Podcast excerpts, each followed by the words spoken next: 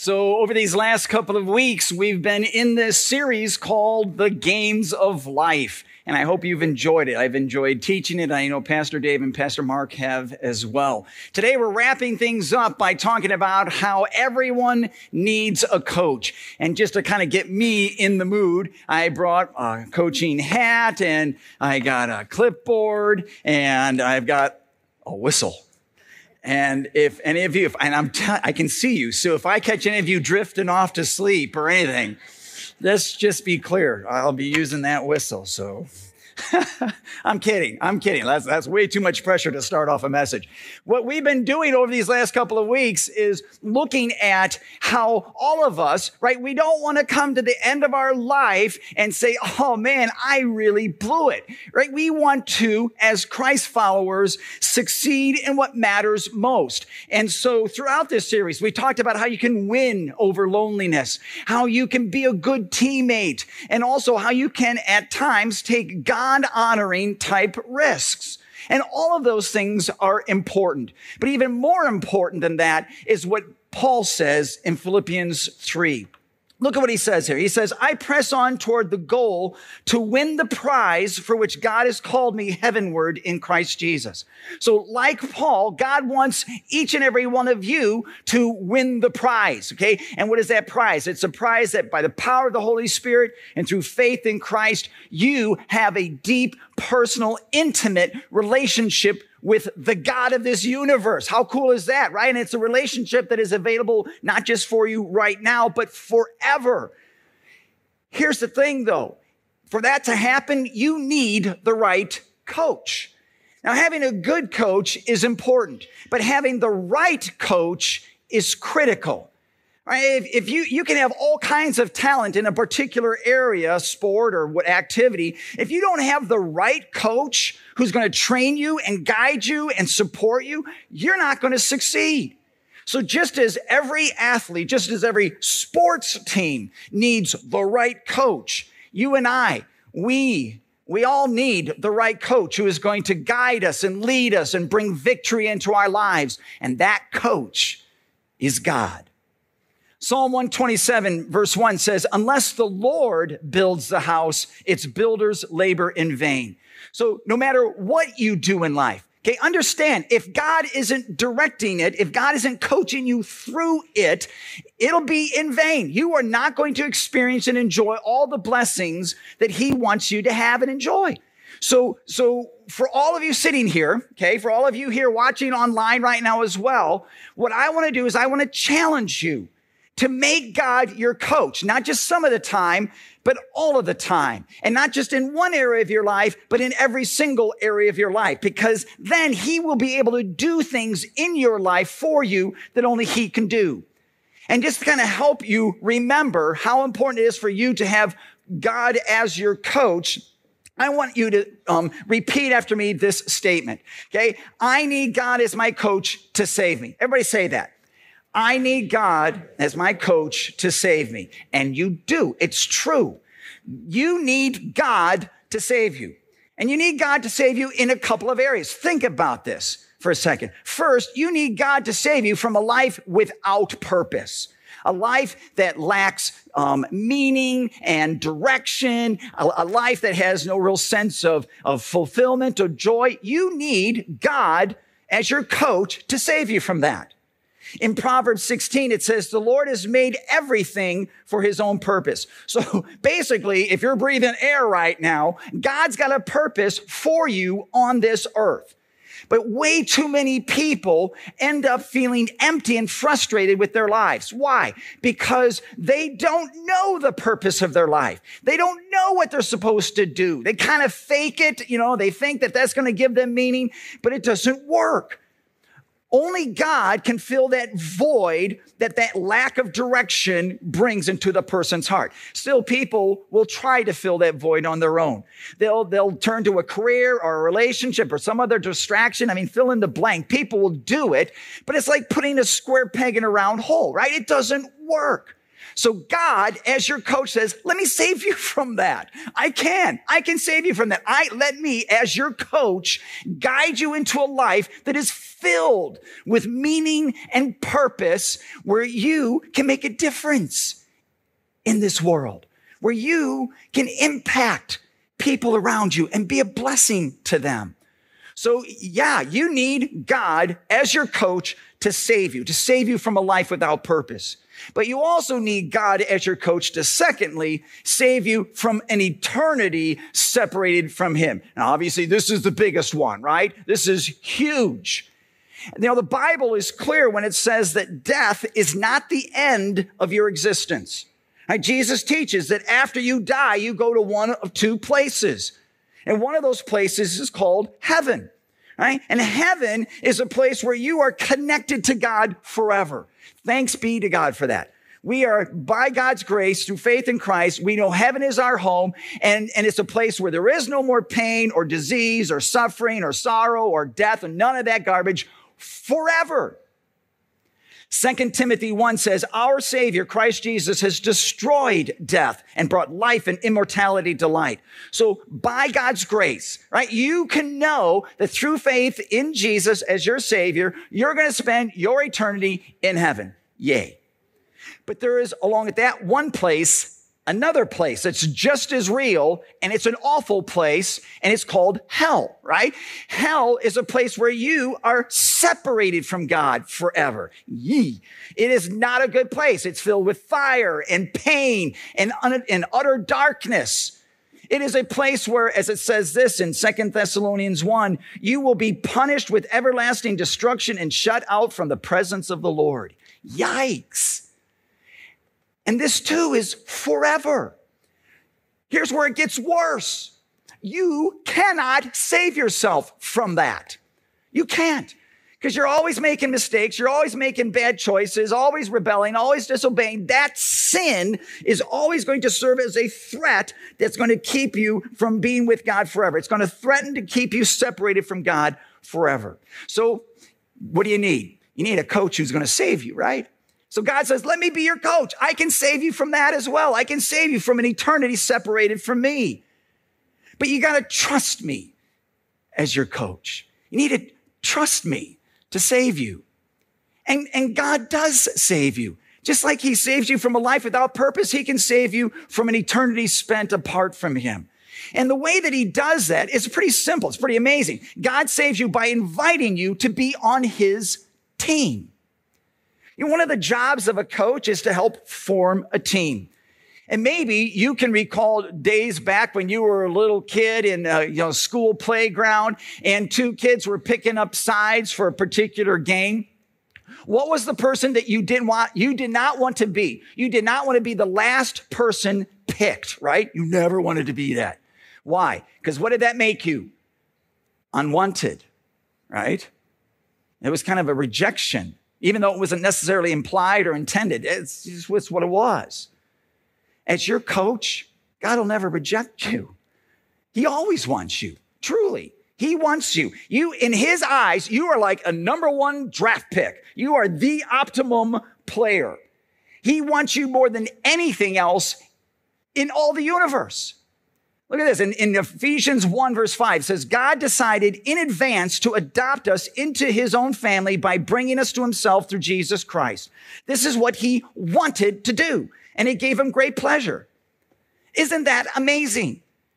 You, you are so valuable to God that even before you were born, he invited you onto his team.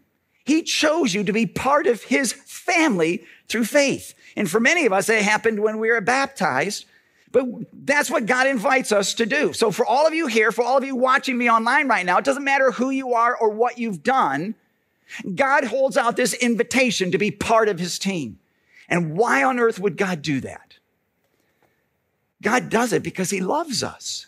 I mean, heaven only, heaven only knows why God loves us, but he does, right?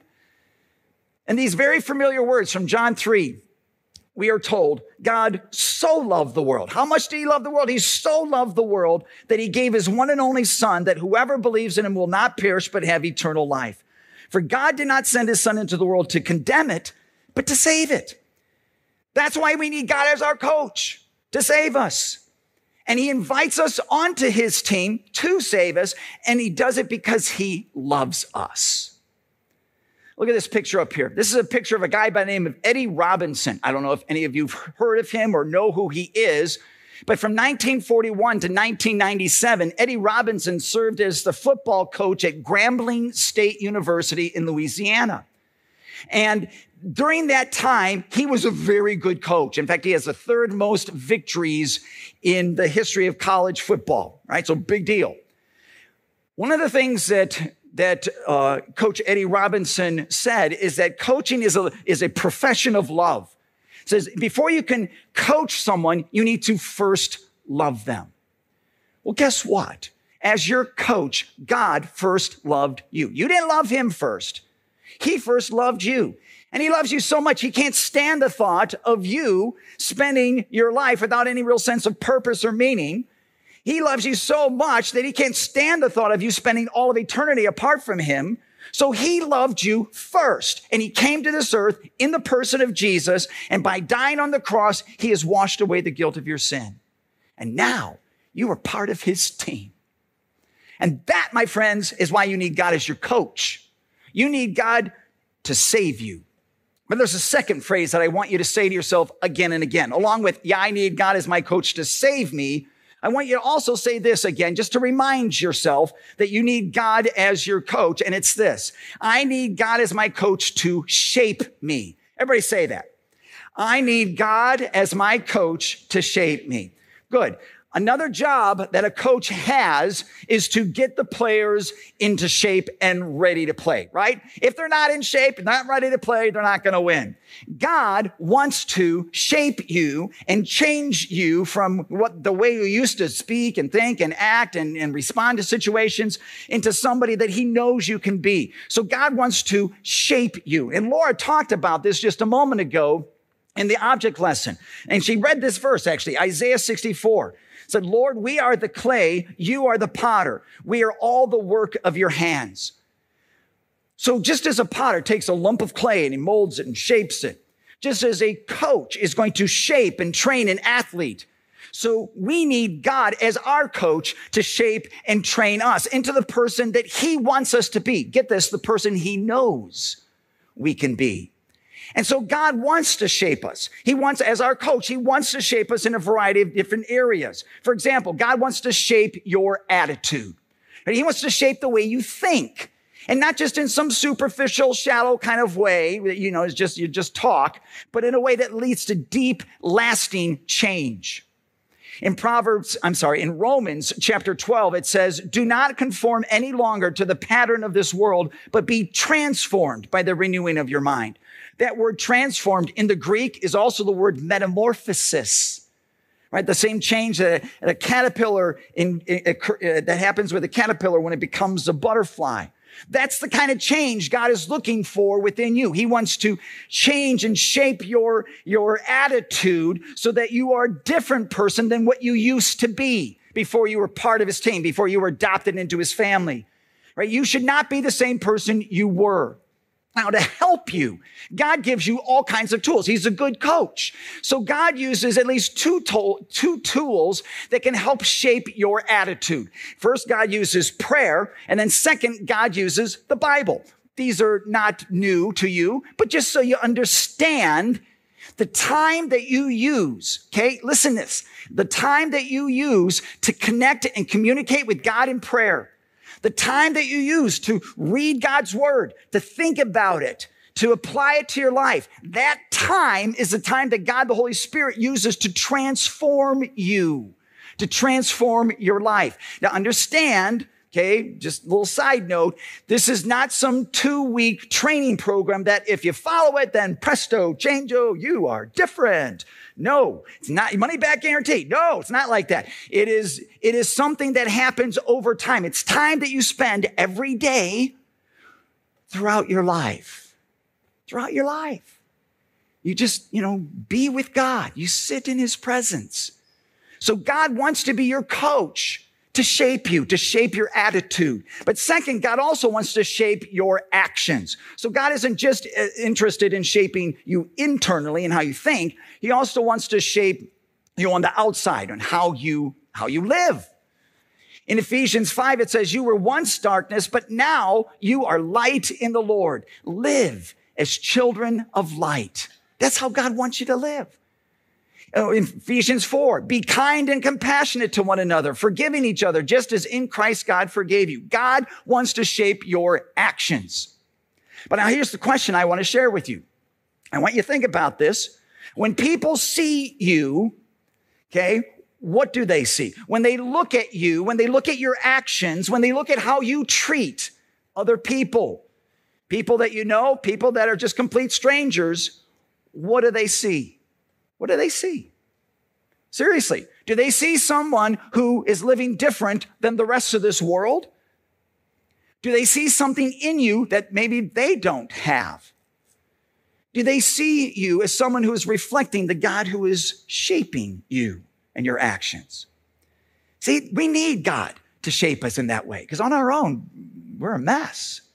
But there's a third area that God wants to shape in your life. He also wants to shape your aspirations. And by that, I mean, He wants to shape what you long for, what you desire. Because a lot of people today, they desire, their goals, their desires just don't last. I mean, they desire and go after things like a career, like wealth, like recreational pursuits, and those aren't bad. It's just that they only provide short term enjoyment. And God says, I got something better than that. So he wants to reshape your aspirations, what you long for. In fact, that's what, and, and not after things that are just temporary. In fact, that's why Jesus says this in Matthew 6. He says, Do not store up for yourselves treasures on earth where moth and rust destroy and where thieves break in and steal. Don't let those temporary desires of your life shape you. And I know it's hard. I, I know. I'm, I'm tempted like everybody else. It's tempting to be attracted to those things that are flashy, to put higher value on things that make you happy here and now. But God, as your coach, just wants to remind you those things, you know what? They can get lost, they can get broken, they go out of date and out of style. So God wants to reshape your aspirations away from things that are just temporary to things that have an eternal significance, right? An eternal impact, like loving and serving other people like using your gifts and talents and abilities to make a difference in this world, like growing your faith. You know, God wants to shape your aspirations, and He wants to do it so that the desires of your heart come into alignment with the desires of His heart. So you need God as your coach, not just to save you, but also to shape you. One last area where you really need God to be your coach. And I want you to repeat this again, this little phrase to yourself over and over again so that you recognize, yep, I need God as my coach. It's this. I need God as my coach to send me. Everybody say that. I need God as my coach to send me. Right? A good coach Right? A good coach doesn't just invite a player onto the team and then get them ready to play and then have them sit on the sidelines he has them go out or she has them go out onto the playing field where they can make a difference. Okay. God who has saved you and who has loved you expects you to go out onto the playing field of this world and use your talents and your gifts and your abilities to make a difference in this world. But here's the problem. Some of you are very content to just sit on the sidelines and, and, and stay there. Just like, I'm, I'm fine. Thank you. Thanks for asking, though. I mean, I'll cheer on other people. You go. That was good. Yes, good job. And you know, that's fine. But if you're not out on the playing field, that's not fine. Understand something. As your coach, God saves you and shapes you so that he can then send you out into this world to make a difference. Look at this. Jesus says in John 20, as the Father sent me, I am sending you. No exceptions, right? All of you, all of you. He, you know, he wants you to, ext- uh, to, to tell other people about the Jesus you know. He wants you to, to, um, to share with them about how God loves people and how he will forgive them and give them eternal life as a gift of his grace. He wants you to do that so that, here's why, so that they will know and trust in Jesus as their savior and so that God can save and shape and send them to. And honestly, I can't think of a mission that is more significant and more important on this planet than that. In Acts 1, verse 8, Jesus says, You will receive power when the Holy Spirit comes on you, and you will be my witnesses in Jerusalem and all Judea and Samaria and to the ends of the earth. Jesus wants you to tell other people about him. Right, he, he wants you to go to your Jerusalem. Okay. We'll call that just your neighborhood, your home, your community. Okay. It includes your 365 and one person. Remember them? And then he wants you to go to Judea and Samaria. And that would be people who are nearby, like the, you know, even the greater Cleveland area, but who might be different from you, um, socially, morally, culturally, uh, financially, whatever. And then he wants you to go to the ends of the earth, to everybody. He wants you to go to everybody because God doesn't want anyone to be overlooked. He doesn't want anyone to be missed. Jesus says in John 8, verse 12, I am the light of the world. Whoever follows me will never walk in darkness, but will have the light of life. And that's what God wants. Not just for you, not just for me, but for everybody everywhere. He wants us to have this light of life that comes only through Jesus. But for that to happen, God needs to be your coach a coach who, yes, saves you, not just from a life without purpose, but also from your sin so that you can uh, spend eternity with him in heaven. A God who wants to shape you, shape your attitudes and your actions and your aspirations so that you become more and more a reflection of Jesus to the people around you. A God who wants to send you to get you off the sidelines and out onto the playing field so that you, so that you can make a difference out there, so that you can make an impact on this planet too. So let me challenge you in a couple of ways. Okay. First challenge is this. Dedicate a set time each day to pray and read God's word. All right. Set a time. It doesn't matter what the time is. For me, it's in the morning when I get here at the office. Uh, it could be after lunch. It could be right before you go to bed. It doesn't matter. Just set a time. And here's the key. Stick to it. Make it a habit and don't skip, even if you're on vacation right? Don't skip if you got company over. Set that time and make that a dedicated time just for you and God because He's your coach. Second, use your words and actions to reflect Jesus to others. Let people see Jesus in you, right? You're on His team. Let people see that God is shaping how you think, how you live, what you are pursuing in life, what you're really striving after. Okay, let people see that. And then third, step out in faith and invite your 365 and one to church with you. Invite this person.